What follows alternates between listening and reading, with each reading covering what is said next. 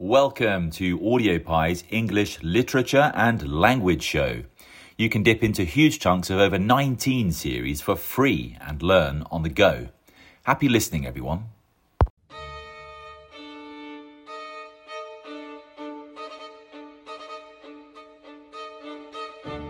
So far in this series, we've taken a look at the genre and context of the strange case of Dr. Jekyll and Mr. Hyde. Now it's time to take a look at how the story itself is structured and the impact that structure has on the story. Structure is important because it acts as a book's skeleton. Without it, the flesh and muscles made up by the content of the story would be useless. Structure gives us clues about how we should read a piece of writing, as well as organising how and when we get key information. When we talk about structure, we are talking about the following chronology, how and when the story unfolds, point of view, whether a story is in first, second, or third person, style, the manner in which the story is told. The way that these three elements are combined can have a huge impact on how we react to a narrative. Consider this narrative, for example. A man is walking down the street. While walking, he slips on a slab of ice and falls on the bonnet of a car, denting it. The owner of the car gets out and starts yelling at the man, who begins to cry.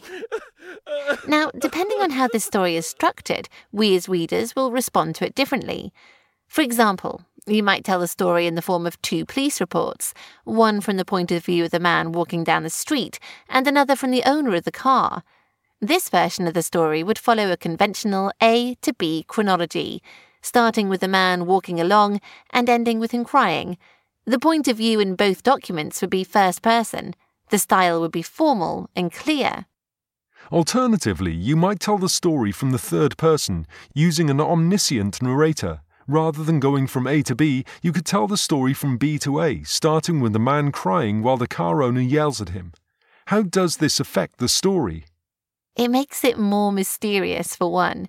We don't know why the man is crying. Not having that information, but knowing that the story will provide it as it moves backwards through time, creates suspense. And the omniscient narrator ensures that we see every part of the narrative, rather than being limited to parts which are important to the man and car owner. Yes, like the mischievous little girl who put the slab of ice there in the first place. Exactly. In the case of Dr. Jekyll and Mr. Hyde, the plot is delivered using a combination of the first and third person. At different points throughout the novel, we are privy to the thoughts of Mr. Utterson, Dr. Lanyon, and Dr. Jekyll, and each has an important role to play. Utterson is the story's primary narrator, and his account is told from the third person, whereas Dr. Lanyon's and Jekyll's accounts are told from the first. Whilst the narrator of Utterson's segments is unnamed, his perspective is limited to what Utterson sees and thinks. In this way, Utterson serves as the eyes of a traditional Victorian reader. It is through him that the readers experience confusion, fear, and mystery. At the beginning of the book, Utterson lacks key information that will help him untangle this case. What information he does have comes to him from a variety of different sources, some named, others anonymous. As readers, it's natural to challenge the reliability of these sources, several of which are based in idle gossip. Therefore, Utterson is what we would call an unreliable narrator. An unreliable narrator is, as the name suggests, someone whose reliability has been compromised in some way. Other famous examples of an unreliable narrator include Shakespeare's Falstaff or Jack in Fight Club. All of these characters conceal information from the reader, either deliberately, in the case of Falstaff, or unintentionally, in the case of Mr. Utterson. This unreliable narration is key to the building of suspense in the book. The reader knows exactly as much as Mr. Utterson does, and so goes on the same journey as him as he investigates the mysterious Hyde. For the first half of the novel, the absence of any solid evidence puts us on the edge of our seats and increases the sense of helplessness which Utterson feels. Through his narration, we are made to feel distrust, confusion, and disbelief as we become increasingly wrapped up in the story. This confusion and disbelief is a key element of Gothic fiction, by the way. As we mentioned in episode 1, Gothic works can generally be identified by their engagement with the supernatural and the mysterious. By employing a mixture of narrative styles, Stevenson is adding layers to the mystery of the novella. Switching between character viewpoints and first and third person ensures that we're always grasping for more information, hoping to see the other side of the story's perspective. Suspense cannot be maintained in this form forever, however. If you continue to deny any information to the reader, they become frustrated rather than uncomfortable. Therefore, in the second half of the novella, Stevenson gives his reader further information about Jekyll and Hyde, using the narratives of both Dr. Lanyon and Dr. Jekyll. In Chapter 6, after the unexpected death of Dr. Lanyon, Utterson is given a letter with orders not to read it unless Dr. Jekyll disappears. The letter itself is enough to ramp up the tension further, teasing the reader with a clue and the promise of secrets to be told. But Stevenson makes the reader wait another three chapters before Utterson, and therefore the reader, is allowed to open the letter. In doing this, Stevenson is both progressing the narrative of his story and layering in new complications. The reader's sense of relief at being presented with some answers is cut short by the terrible conditions under which the letter may be read. The letters also serve to complicate the world in which Utterson lives in.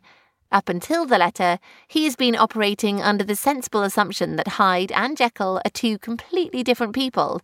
The revelation in Chapter 9 that they are in fact the same throws Utterson's world into turmoil and brings him face to face with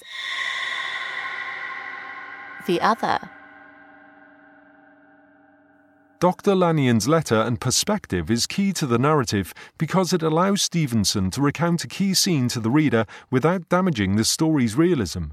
We are still experiencing the story from Utterson's perspective and all the horror and mystery that he feels, but the letter offers us a new angle that reveals more of the truth. Stevenson continues this technique with Jekyll's letter to Utterson. The difference between Jekyll's letter and Lanyon's, however, is that while Lanyon can only account what he has seen, Jekyll has all the information. His letter serves to summarize and explain the events of the novella. This method of delivering a story through a series of documents has a name epistolary storytelling, and it's very popular in Gothic writing. Mary Shelley uses it in Frankenstein, and Bram Stoker's narrator in Dracula makes use of a variety of documents to tell their story. More modern examples of epistolary writing use phone transcripts, email, and radio announcements. The epistolary form imitates methods of communication from real life. In doing so, it gives the reader access to private thoughts and feelings that they would not otherwise be able to access without the use of an omniscient narrator. The realness of a letter, in contrast to a disembodied narrator, also makes any information delivered feel more truthful. Epistolary documents can, and do, also work as plot devices within the story of Dr. Jekyll and Mr. Hyde.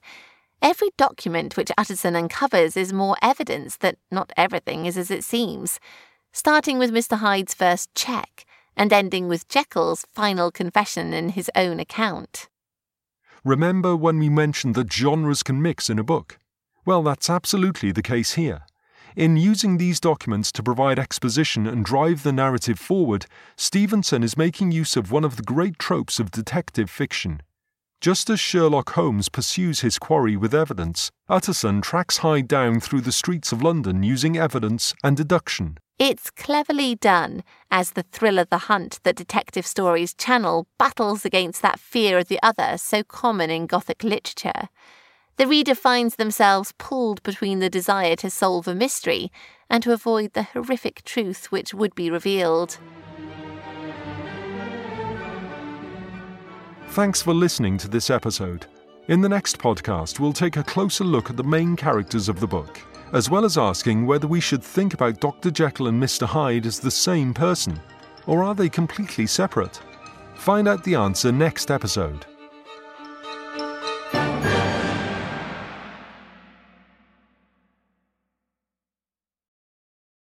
We hope you enjoyed the episode. Don't forget to search for and listen to the next episode in the series to build your topic knowledge. Hit the ACAST Plus link in the show description to become a premium supporter and unlock access to every episode in every series for as long as you need. We also make GCSE and A level content for history, RE, sociology, and psychology. Happy listening, everyone.